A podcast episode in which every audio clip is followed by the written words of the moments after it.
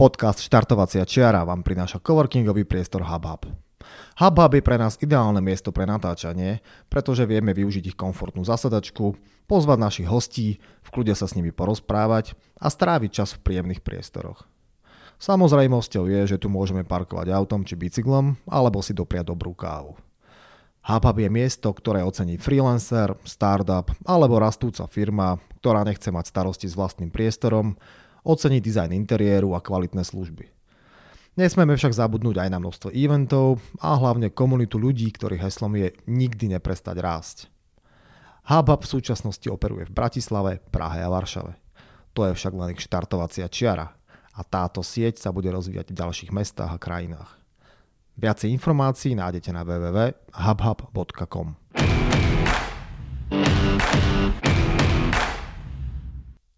Ak hľadáte dovolenkovú destináciu na Slovensku, máme pre vás tip. V lone prírody šťavnických vrchov, nedaleko Banskej šťavnice je ukrytý moderný a štýlovo zariadený Antošíkov majer. Je to ideálne miesto pre rodinný pobyt, relax v prírode alebo aktívne zážitky pre turistov, bežcov či cyklistov. Strávte svoj čas na mieste, kde na vás príroda šepká tisícom hlasov. Viac informácií a online rezervácie nájdete na www.antošíkovmajer.sk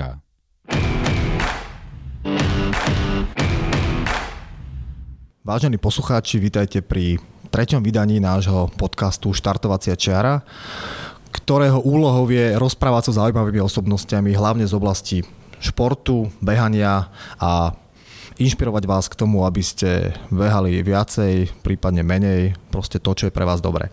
A dnešným hostom, ktorého si veľmi vážime, že si našiel čas, je pán doktor Lubomír Okruhlica, ktorého všetci poznáme aj z médií ako riaditeľa Centra pre liečbu drogových závislostí. A my bežci ho poznáme ako človeka, ktorý má za sebou strašne veľa behov, maratónov, ultratrailov, proste niekoho, kto behaniu zasvetil veľkú časť svojho života. Začneme teda asi veľmi jednoducho. Pán doktor, ako ste sa k tomu behaniu dostali? Ja som sa, k, k behaniu som sa dostal vlastne cez turistiku. Keď som mal 32 rokov, si pamätám, som urobil prvý diálkový pochod. To bolo 35 km a to bol pre mňa úžasný výkon vtedy. To boli ešte len diálkové pochody. A existovali behy, ale ja som na to nebol bežec, ani som nemal takýto zámer. No a potom som prešiel na 50 kilometrové behy, vlastne diálkové pochody, urobil som prvýkrát Trnavskú stovku a to, to bol veľký výkon pre mňa.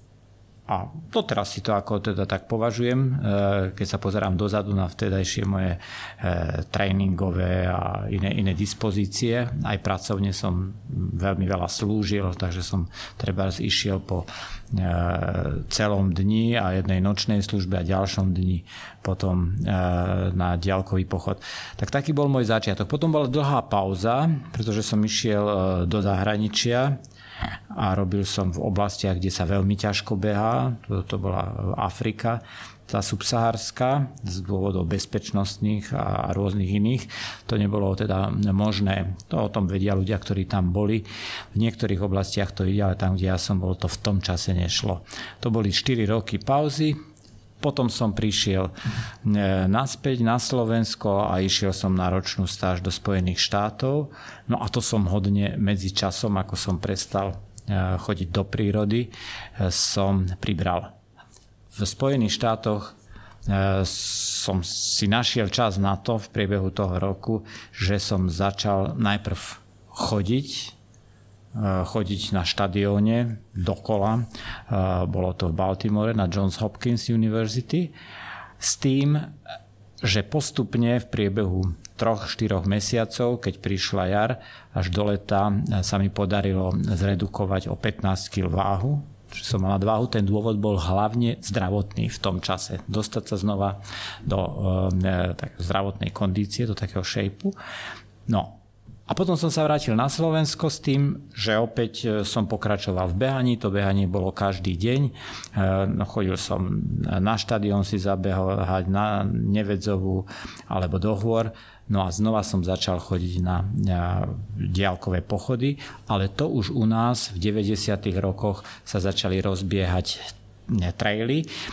Ja som ako takú tú prvú ambíciu mal ale zabehnúť si maratón, cestný maratón. A pamätám sa, že som sa pripravoval na viedenský maratón s tým, že to bol môj prvý maratón, to som mal myslím, 40 rokov. Som mal veľkú obavu, aby som stihol limit limit s tým, že vôbec to... No a to ma motivovalo k tomu, že som behal. Usilovne som trénoval, s nejakými tými jednými, jeden, dva dní v týždni som maximálne mal pauzu a vždy som tých 10, 12 aj viac kilometrov si zabehol.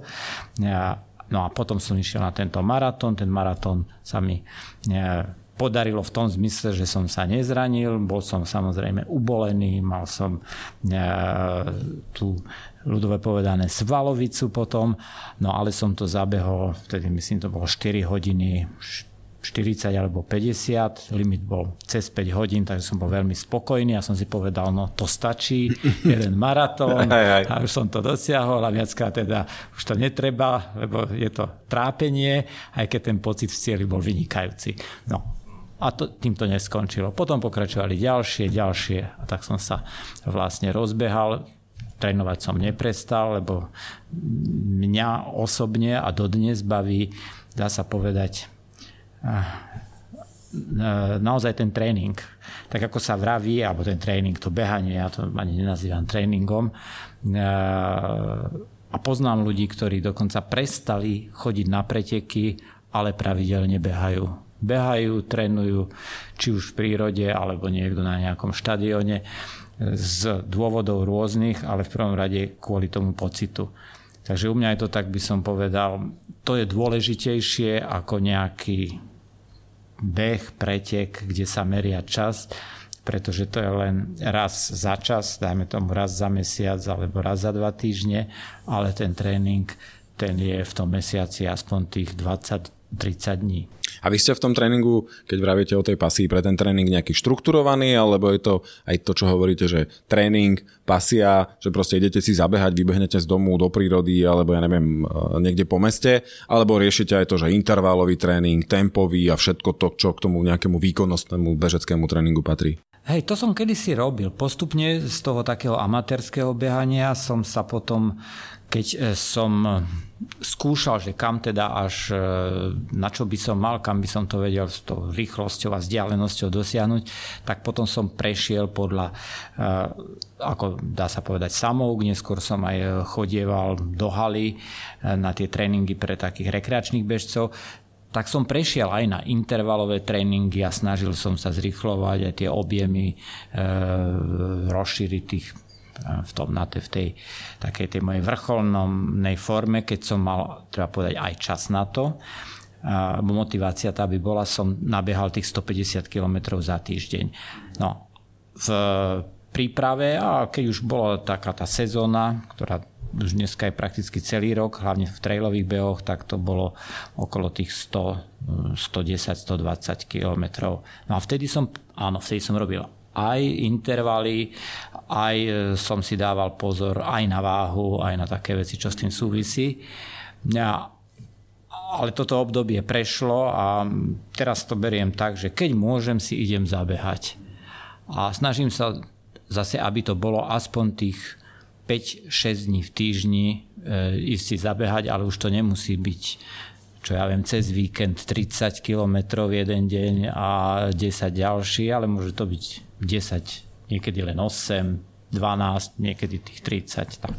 Hej. A teraz vy ste spomenuli uh, slovičko trail a tie objemy a tú intenzitu, ktorú popisujete, to už má vedieť skôr niekde ku možno až ultra trailu. Čiže je toto niečo, čo, e, kam ste sa dostali od tých maratónov ďalej až ku tým dlhším no, vzdialenostiam? No ja som sa vrátil v podstate. Aha. Čiže Trnavská stovka, maratóny a tam späť ku ultramaratónu. No, keď som sa zamýšľal, a to súvisia aj s tom trochu s mojou profesiou, že aké sú dôvody toho môjho behania alebo aj u iných ľudí, tak um, my to poznáme uh, v psychiatrii, to je uh, moja oblasť, v ktorej pracujem, uh, že k rôznym aktivitám, k činom človeka, až aj k trestným činom, ale by som mal tým pozitívnym, zvyčajne nevedie jeden dôvod.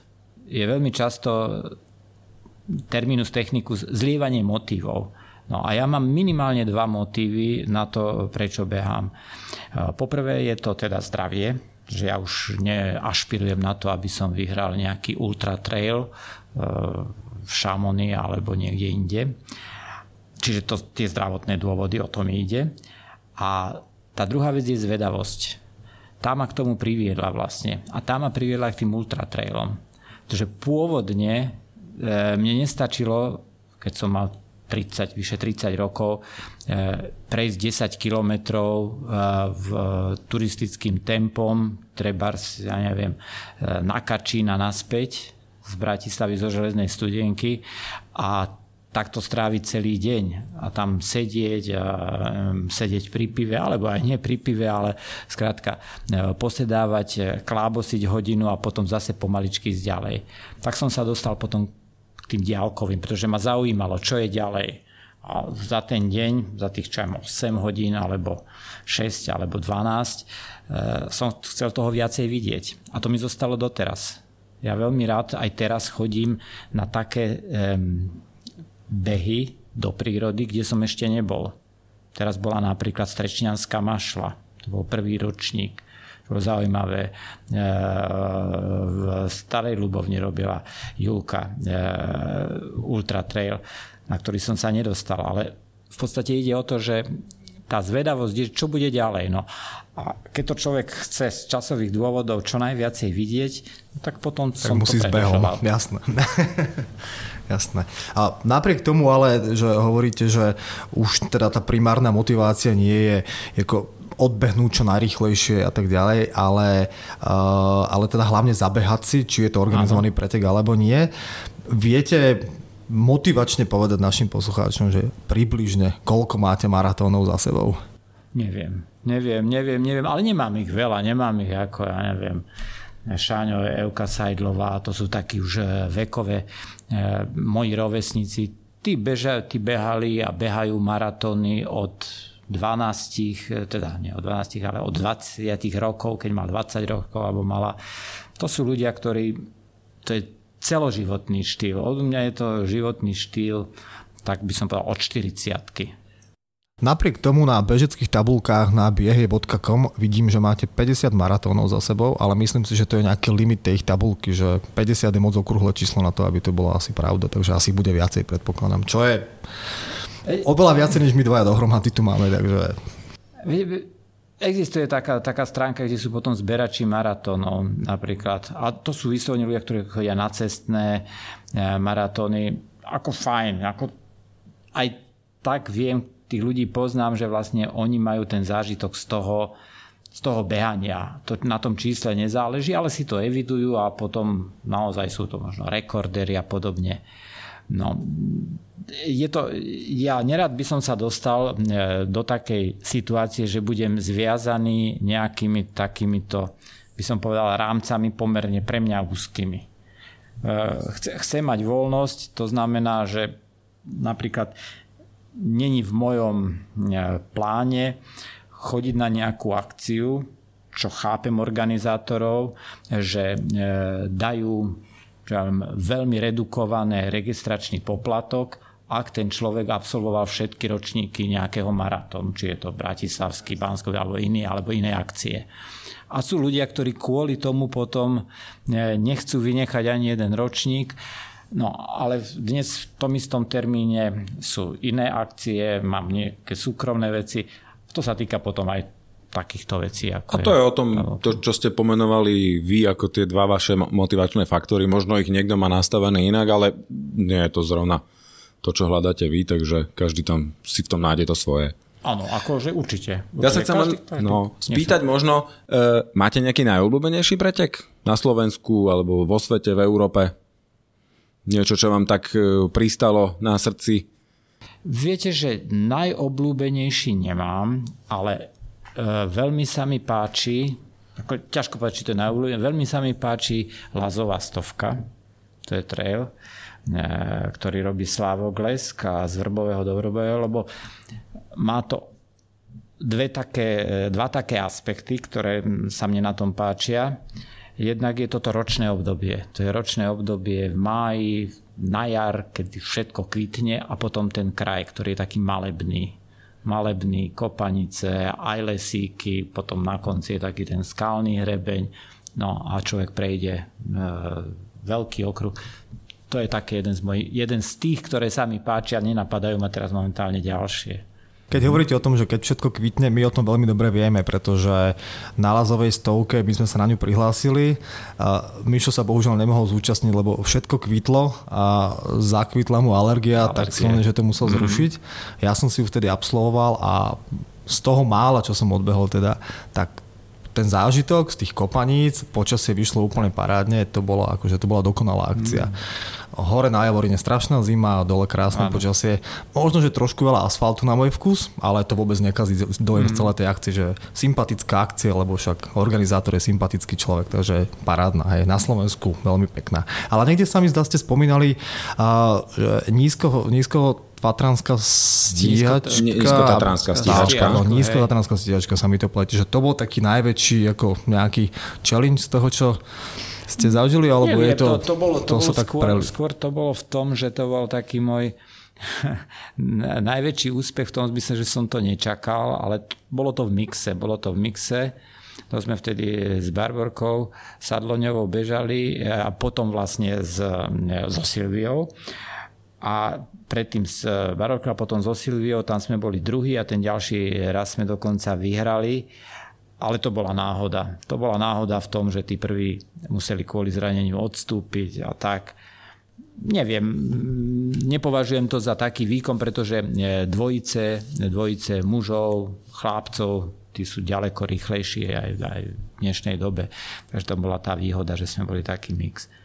No, takže asi tak. Ale stíhačka je pekná. Škoda, že od tohto roku už to, tam nie sú mixy pretože tie mixy majú niečo také tímové v sebe a je, je to trochu iné. Tých individuálnych pretekov je veľmi veľa a to je viac menej potom o sebe a tá atmosféra je trošku iná v tých tímových behoch, v tých dvojiciach. Mm-hmm. Ja by som možno navrhol, skúsme sa pozrieť teraz aj, aj na to, uh, pán Okruhlica, čo je vám blízke z pohľadu profesie, vy ste e, klinický psychiatr? A, a téma e, športu a teraz vášho pohľadu ako, ako psychiatra možno, že má e, viacero styčných bodov, ku ktorým by sme sa vedeli dostať. A, lebo vy liečite závislosť na drogách, na alkohole, na hracích automatoch. Dá sa hovoriť, alebo čítali sme aj nejaké články, vaše blogy aj o závislosti na športe? Alebo čo je to vlastne závislosť? No dá sa hovoriť, dá sa hovoriť. Závislosť ona je vlastne tak e, operačne e, definovaná dneska. E, má to aj svoje také tie patofyziologické, ako my hovoríme, komponenty, aj etiológiu, príčinu a dá sa to v mozgu vystup, vystopovať a odsledovať, ktoré centra sú pri závislosti vlastne v tom tie, tie kľúčové to sú staré štruktúry v amygdale a podobne. Ale e, z takéhoto operatívneho hľadiska sú kritéria. Tie kritéria si myslím, že sú veľmi praktické a každý človek si to môže overiť e, pre akúkoľvek závislosť, ak tá látka a s ňou súvisiaca činnosť vedie k tomu, že potom je obmedzené jeho e, fungovanie v spoločnosti, do takej miery, že to začína e, ohrozovať jeho zdravie, jeho e, spoločenské kontakty, stratí prácu kvôli tej svojej aktivite, vypadne napríklad zo školy. A, a ak by teda nemal pomoc okolia, tak by došlo k tomu, že ten človek by v podstate zahynul a driftuje, po anglicky povedané, zosúva sa spoločensky dole. E, tak to je taký znak toho, že tá aktivita je chorobná. V tomto zmysle sa aj hovorí, že môže byť cvičenie alebo aj, aj, aj behanie závislosťou. Nie je to v medicíne akceptované ako samostatná duševná porucha.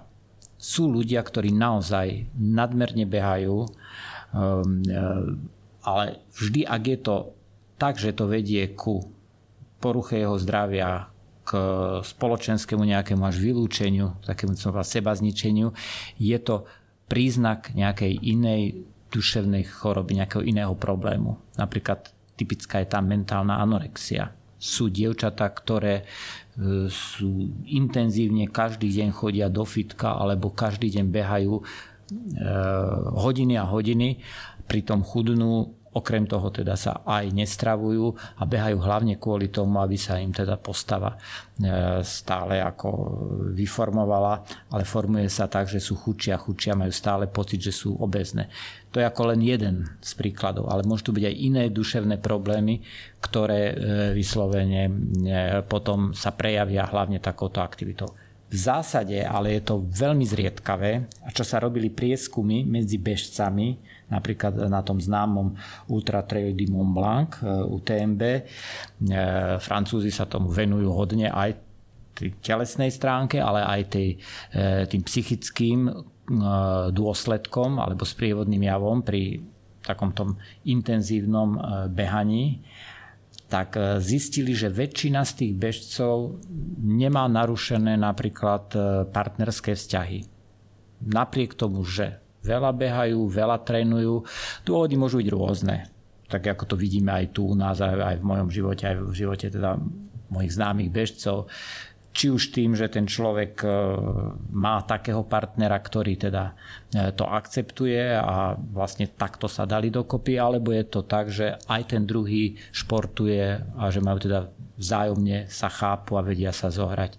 Čiže z pohľadu, keby sme zobrali, že ultrabežci, to sú tí, čo behajú trate dlhšie ako maratón a teda aj sa na to pripravujú a trénujú, že by to mohlo byť e, prejav nejakej závislosti od behania, od, od športovania, tak e, drvivá väčšina z nich nesplňa takéto kritéria. No a opačne, a to je teda, by som povedal, ten e,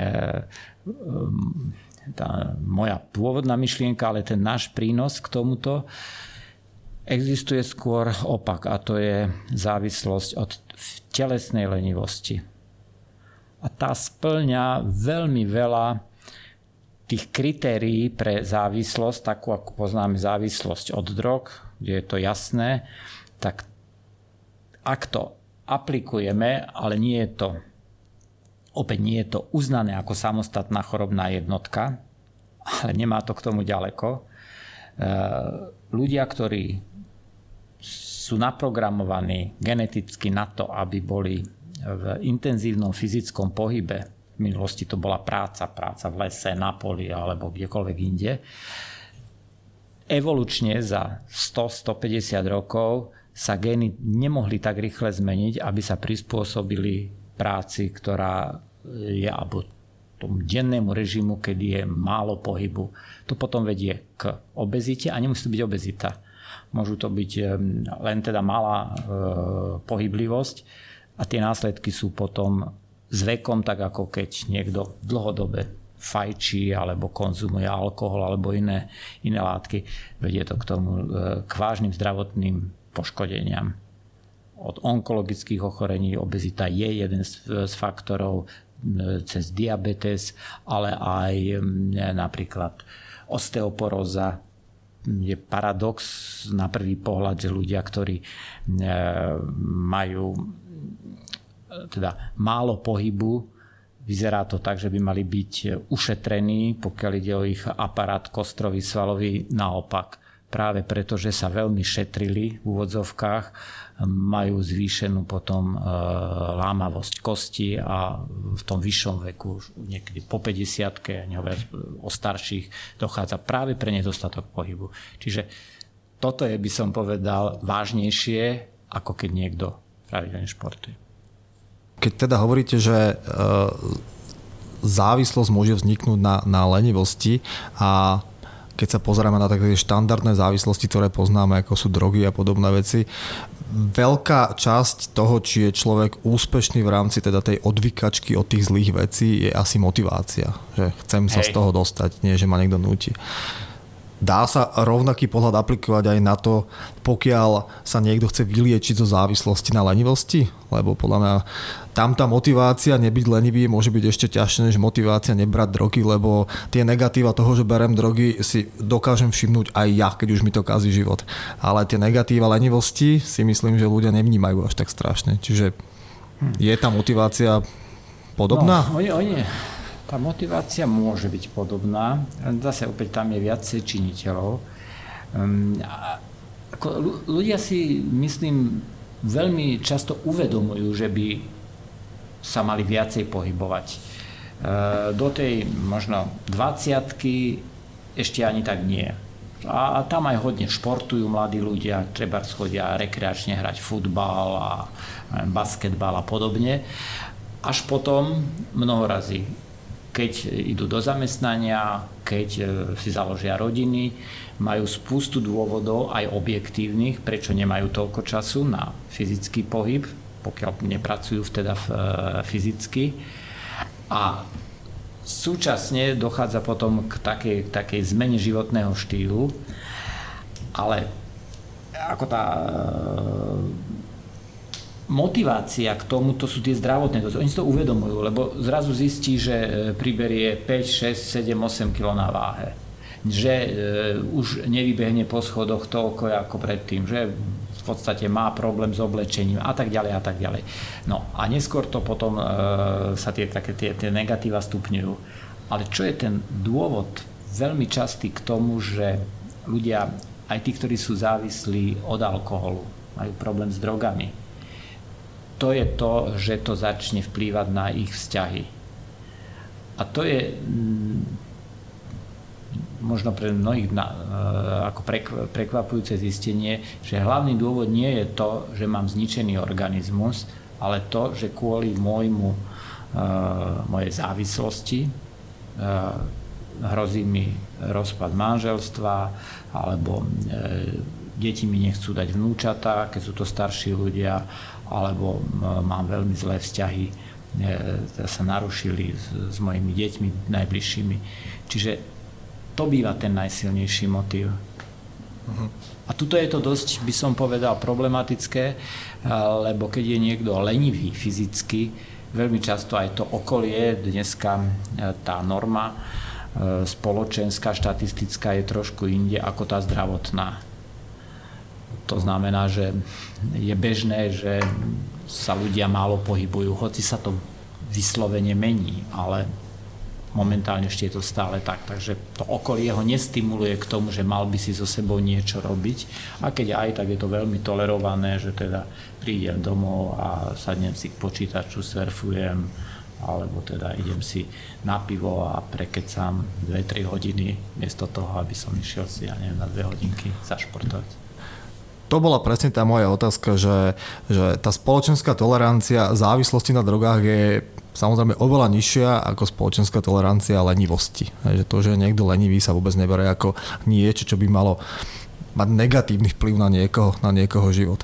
A keď to teraz celé obrátime, pokiaľ sme sa bavili o tom, že či vie byť šport závislosťou a tak ďalej, na druhej strane vie byť šport cestou, ako sa z nejakých závislostí alebo negatívnych stavov dostávať. Je preukázané to, že keď človek športuje, tak mu to môže pomôcť. Ja si len niekde z veľkej minulosti si pamätám, že som niekde počul, že v nejakej zo severských krajín začali e, namiesto, keď človek prišiel za, za psychologom alebo psychiatrom s tým, že má nejaké problémy, tak prvé riešenie, samozrejme asi nie tých najťažších problémov, bolo nie to, že mu predpísali lieky, ale niečo, ak si spomínam dobre, čo sa volalo, že zelený recept. A to bolo to, že dostal zapovinnosť chodiť do prírody, prechádzať sa, zapisovať si to a tak ďalej a tak ďalej. Čiže vieme fyzickým pohybom dosiahnuť to, že sa zmení niečo aj hlboko v nás, alebo je to iba o tých krátkodobých endorfínoch, ktoré máme potom, ako dobehneme?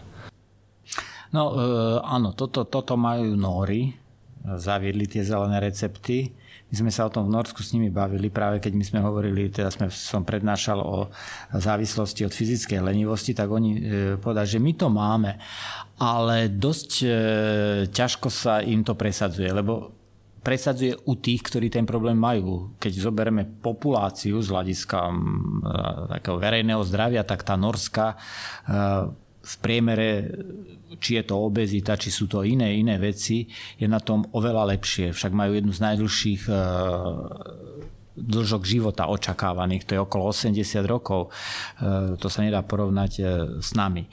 Ale u tých, ktorí v Norsku by to potrebovali a im tieto recepty napíšu, tak je dosť ťažké dosiahnuť. Ten efekt nie je taký, aký by bol optimálny. Aspoň takto mi to hovorili títo e, norskí kolegovia, lekári sú to väčšinou všeobecní lekári, ktorí to napíšu popri inej, e, inej terapii, či už je to, či lieky alebo e, nejaká rehabilitácia, tak tam patrí toto. Ale rozhodne tá myšlienka a tá cesta je dôležitá. To aj u nás si mnoho ľudia neuvedomujú, zase, ako sa na to pozeráme, z takého by som povedal úplne liberálneho pohľadu, je to ich slobodná vôľa. Človek príde za lekárom s tým, že ja mám problém napríklad e, so žalúdkom, strávením a, a možno s pečenou, možno s niečím iným, s vysokým tlakom krvným, e, s tým, že chcem lieky, aby som čo najskôr e, sa z toho problému dostal, ale nechcem nič meniť na svojom životnom štýle. No. Lekár tie lieky dá, oni, oni niekedy pomôžu viac, niekedy pomôžu menej. E, a spolu s tým by mala ísť vždy tá rada, ale napríklad nemali by ste konzumovať alkohol, alebo mali by ste prestať fajčiť. Keď ale on fajčiť neprestane a má problémy neviem, chronické neviem, zápaly priedušiek alebo nejaké iné problémy astmatické, ten lekár ho nemôže donútiť prestať fajčiť, môže mu ponúknuť kúru ale on povie, to nechce, on chce. Takže v tom je ten problém tej voľby. Človek má voľbu, my iba môžeme povedať, že bolo by dobre, keby ste sa viacej napríklad e, pohybovali. Je to veľmi dobrý e, činiteľ na udržanie e, normálneho krvného tlaku. Kardiovaskulárne ochorenia srdcovo cievne sú najčastejšou príčinou úmrtí na Slovensku predčasných úmrtí. Keby ľudia pravidelne behali, športovali, hlavne takéto e, aerobné aktivity, to môže byť aj iné, aj plávanie, ale ten beh je najjednoduchší, alebo Nordic walking, tak by hlavne v tom potom strednom a vyššom veku bola o mnoho nižší výskyt kardiovaskulárnych, by dlhšie žili. Ale donútiť človeka, áno, napíšeme hyper, antihypertenzíva, lieky na zníženie krvného tlaku, e, ďalšie odporúčanie už potom na tom človeku.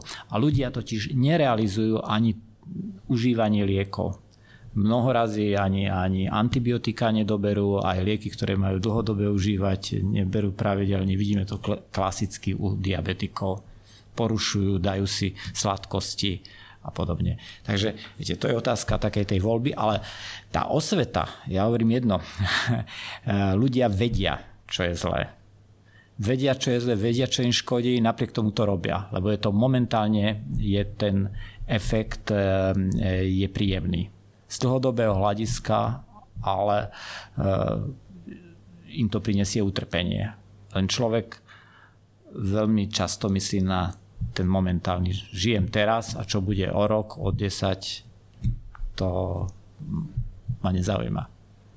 Napriek tomu, a o tom sme mali diskusiu aj s Jožom Pukalovičom, že sú ľudia, ktorí zasvetia časť svojho života športu, napríklad teda profesionálni športovci, keď prestanú športovať, človek by si povedal, že keď je raz niekto športovec, pravdepodobne má pevnú vôľu, vie sa dobičovať do nejakých vecí, ale veľa z nich neskončilo dobre práve kvôli tomu, že jednoducho stratili niečo z toho svojho života. Čiže e, existuje nejaké rovnítko medzi tým, že pokiaľ som športovec a je to naozaj integrálna súčasť môjho dňa, môžem mať lepší život, alebo mi hrozí napríklad rovnaké riziko pádu do drog, alkoholu a podobných vecí?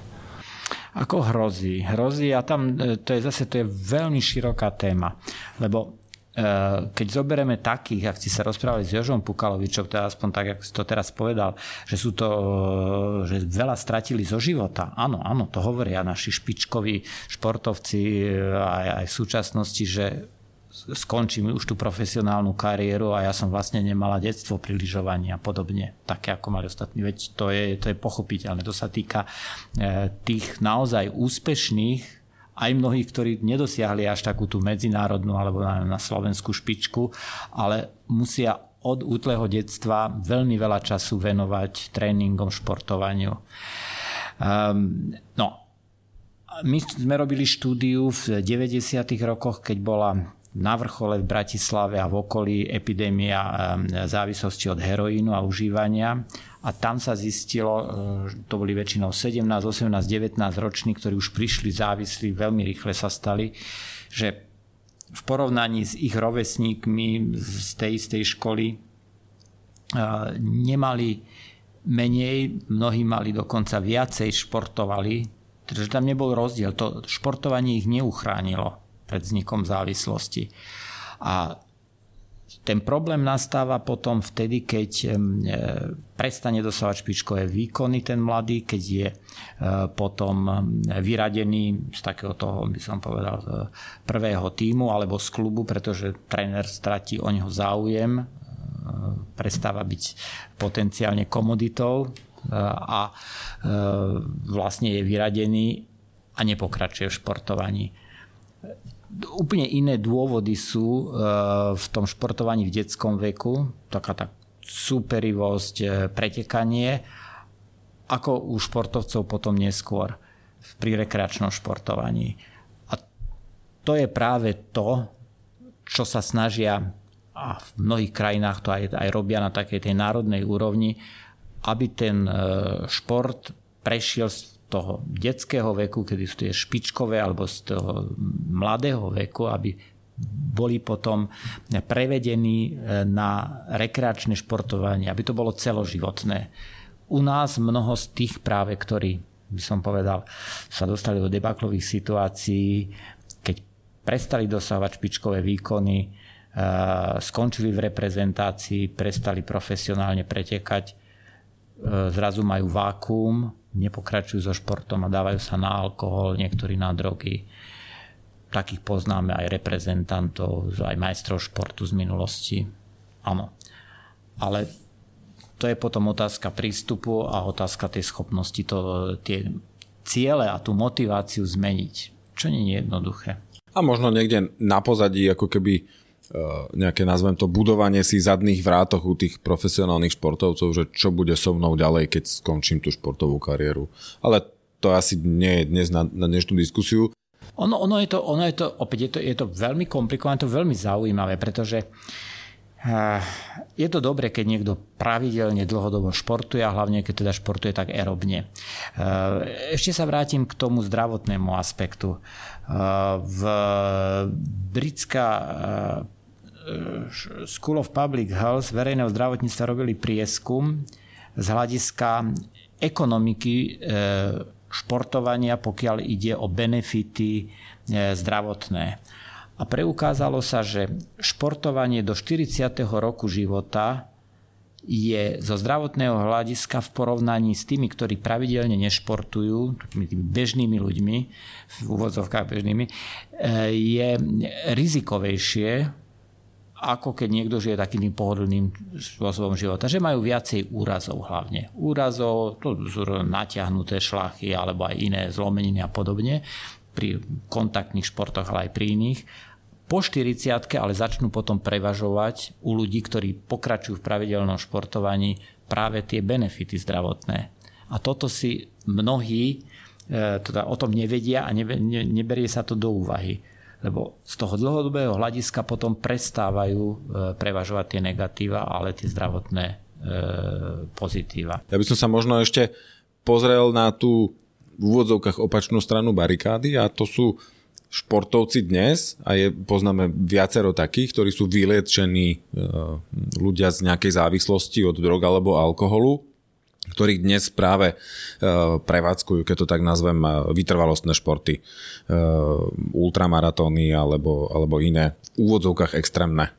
Máte s takýmito skúsenosti osobne? No, no isté, však takých je veľa. A ono totiž ten... E, takto, športy a hlavne také tie, tie kompetitívne, tam, tam je veľmi veľa e, adrenalínu. To môže byť aj lezenie, to môže byť, ktoré aj dneska sa súťaží, ale nie je celkom kompetentné, ale je tam veľa adrenalínu e, od cyklistiky cez box, cez akýkoľvek šport. E, z takého ale dlhodobého hľadiska majú som povedal, veľký benefit tie e, typy športov, práve tie aerobné, kde dominuje produkcia endorfínov. A napríklad je známe, aj sa odporúča dneska, je to jeden z piatich spôsobov liečby depresie, okrem liekov, okrem fototerapie a elektrošokovej terapie, je e, pravidelné behanie. Pravidelné behanie sa preukázalo na viacerých štúdiách, e, že je rovnako efektívne ako napríklad psychoterapia, cieľená psychoterapia, keď človek má depresiu z takých alebo z nejakých dôvodov. Čo je v tom mechanizme e, účinku dôležité, to je práve tá tvorba endorfínov, ale aj potom takéto celé preorientovanie sa, e, celý ten mindset, to sústredenie sa na úplne inú aktivitu, tá schopnosť koncentrácie, taká tá mindfulness, ako sa hovorí. Vlastne človek prechádza do takej meditácie a tie problémy potom vie riešiť. Čiže e, ten dôvod, alebo ten, ten, ten mechanizmus e, pozitívny je veľmi, by som povedal, jasný a preukázaný. A preto mnohí ľudia, ktorí majú problémy v živote a tie problémy v živote, keď niekto sa neviem, dožije stredného veku, ale aj v mladosti, každý má nejaké. A ak príde na to, že pri športovaní môže to byť, ja neviem, bicyklovanie na nejaké dlhšie trate, ale behanie, takéto športovanie, tie problémy začína ľahšie zvládať, hlavne po tej emočnej stránke, tak je to veľmi e, častý dôvod, že prejde na pravidelné športovanie. A takto mnohí sa vlastne dostali, či to boli partnerské krízy, alebo niekto blízky, keď e, E, zomrel. Ja napríklad, ja si pamätám, že som tie prvé ďalkové pochody e, začal robiť e, krátko po umrtí môjho otca, ktorého som bol, teda som mal rád a bol som na neho naviazaný a v rámci takej, my tomu hovoríme, reaktívnej depresie mi to veľmi dobre pomohlo. A to je udalosť, ktorá, by som povedal, v živote temer každého človeka sa stane, že niekto z blízkych mu zomrie to logické s vekom, že tí starší naši rodičia tak postupne odchádzajú.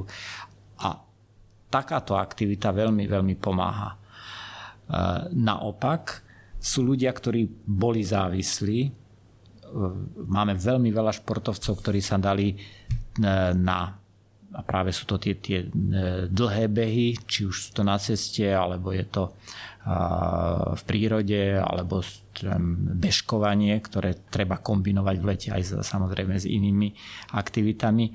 Vtedy, keď e, riešili problém s alkoholom alebo s drogami. A toto ich drží. A tam je zase tá práve kompenzácia, tie endorfíny, ale aj celý ten, tá atmosféra a ten životný štýl. Aby sme to teraz trošku odľahčili.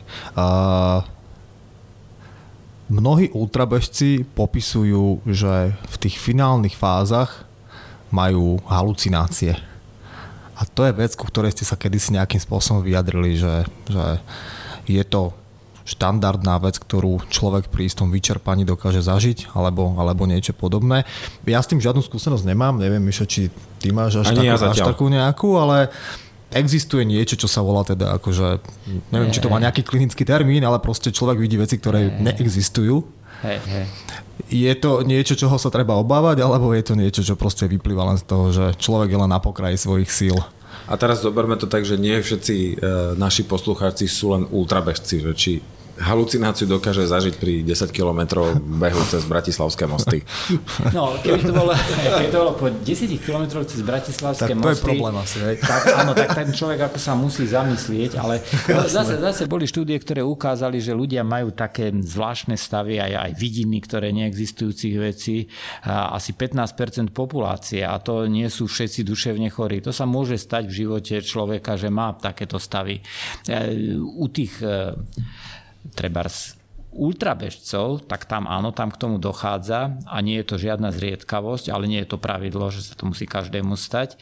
E, a nie je to chorobné, nie sú to pravé halucinácie, ale je to moment, kedy sa ten človek vystraší. My tomu hovoríme skôr e, pseudohalucinácie alebo ilúzie, že ako keby halucinácia len je to v tom čase, keď to človek zažíva abnormný stav. Ja si pamätám, keď sme e, boli na jednom práve nálazovej stovke, dochádza to po ja viem, 18-20 hodinách typicky e, nad ránom alebo keď sa zvečerieva, e, že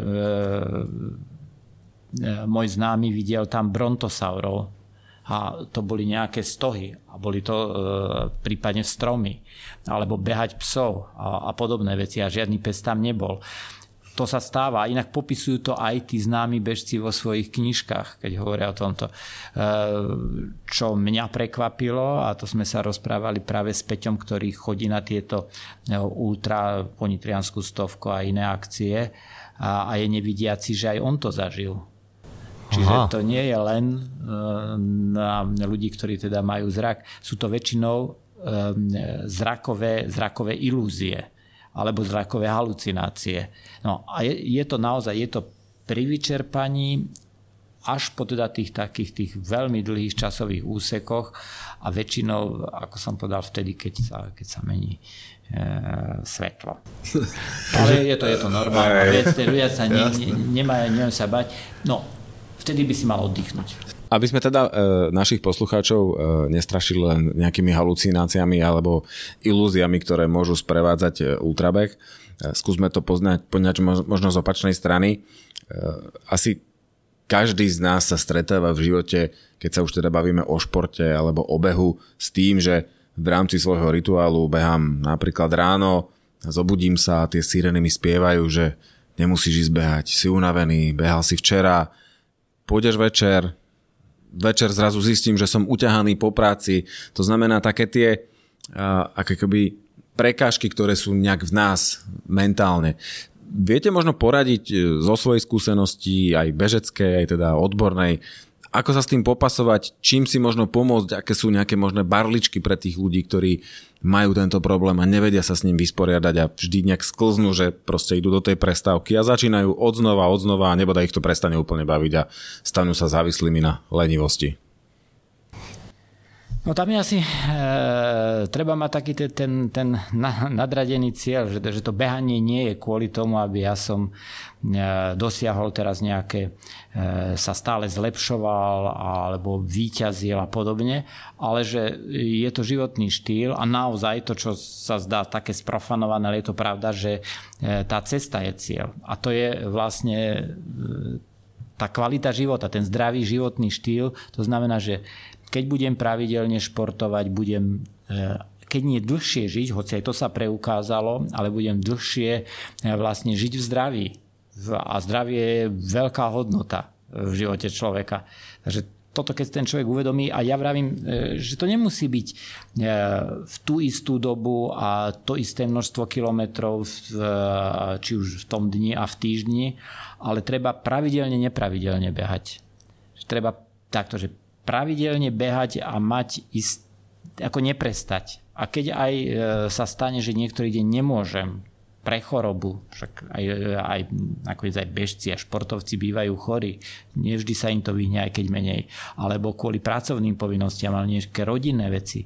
Nevadí, tak som si nesplnil. Ten, kto má veľmi fixný plán, tam je veľmi e, veľké riziko, že keď sa mu to nabúra takýmito neočakávanými okolnostiami, tak potom nasleduje dlhšia pauza a stráca motiváciu, lebo sa mi to všetko porušilo. Nie, na to si treba naozaj zvyknúť, že aj keď to nevyšlo, tak idem znova. A som treba spomalší. A nemám taký výkon, ale, ale, ale idem. Ja idem aj vtedy, ke, keď nevládzem, teda tak nevadí. Tak, tak som pomalší. Kedy si som bežal kilometr pod 5 minút, dneska sa mi stane, že ho zabehnem pri takom dlhšom behu za 9 minút. To už je vlastne chôdza. Ale veď o čo ide? Ide o to, aby som si udržal toto zdravie. A to je si myslím, že takéto e, dôležité mať taký ten, ten, ten vyšší nadhľad nad, nad, ten, nad to behanie a nebyť sústredený teraz na aktuálne výkony a na to dosiahnutie nejakej blízkej mety, ktorá keď sa mi nepodarí, tak vedie to k takej dezilúzii, čo je prirodzené v, istom, v, istom, v istej fáze. Ale keď si potom človek uvedomí vlastne o čo ide, je to niečo iné. Veľmi dobré je, čo sa teraz urobilo, hoci tiež to nie je to, by som povedal, rozhodujúce, že sú isté vekové kategórie. A to pomáha ľuďom, ktorí predtým strácali motiváciu. Dobre, už mám 40, už som v inej kategórii a zrazu zase som medzi najlepšími, mám 50, 60 a podobne. Ale to tiež ja nepovažujem za nosné. Za nosné považujem to, čo som povedal. Nie ako rýchle, to je jedna z tak mojich kréd, ale ako dlho budem behať. A to je podstatné. Nie, nepotrebujem zvíťažiť v bostonskom maratóne alebo v Košickom alebo v nejakom UTMB.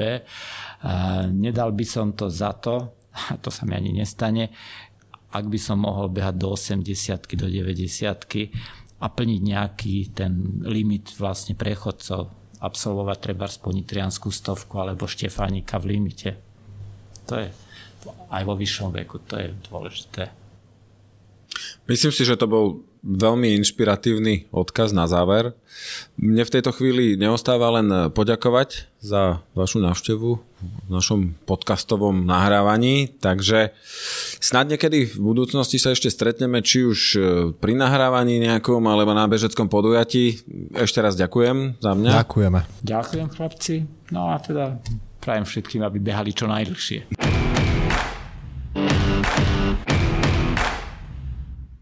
Počúvali ste podcast Štartovacia čiara, v ktorom vám Miloš a Mišo prinášajú inšpiratívne príbehy zaujímavých osobností. Všetky dôležité informácie nájdete na našom webe www.štartovaciačiara.sk, kde sa môžete prihlásiť ku odberu podcastu, aby ste nezmeškali ďalšiu epizódu. Ak máte námety k nášmu podcastu, návrhy na inšpiratívny príbeh či osobnosť, dajte nám o tom vedieť. Vaše maily môžete posielať na adresu podcast zavináč štartovacia čiara.sk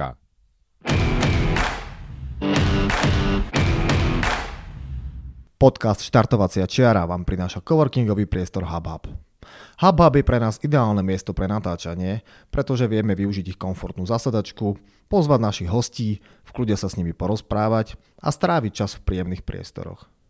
Samozrejmosťou je, že tu môžeme parkovať autom či bicyklom, alebo si dopriať dobrú kávu. HubHub je miesto, ktoré ocení freelancer, startup alebo rastúca firma, ktorá nechce mať starosti s vlastným priestorom, ocení dizajn interiéru a kvalitné služby. Nesmieme však zabudnúť aj na množstvo eventov a hlavne komunitu ľudí, ktorých heslom je nikdy neprestať rásť. HubHub v súčasnosti operuje v Bratislave, Prahe a Varšave. To je však len ich štartovacia čiara a táto sieť sa bude rozvíjať v ďalších mestách a krajinách. Viacej informácií nájdete na www.hubhub.com.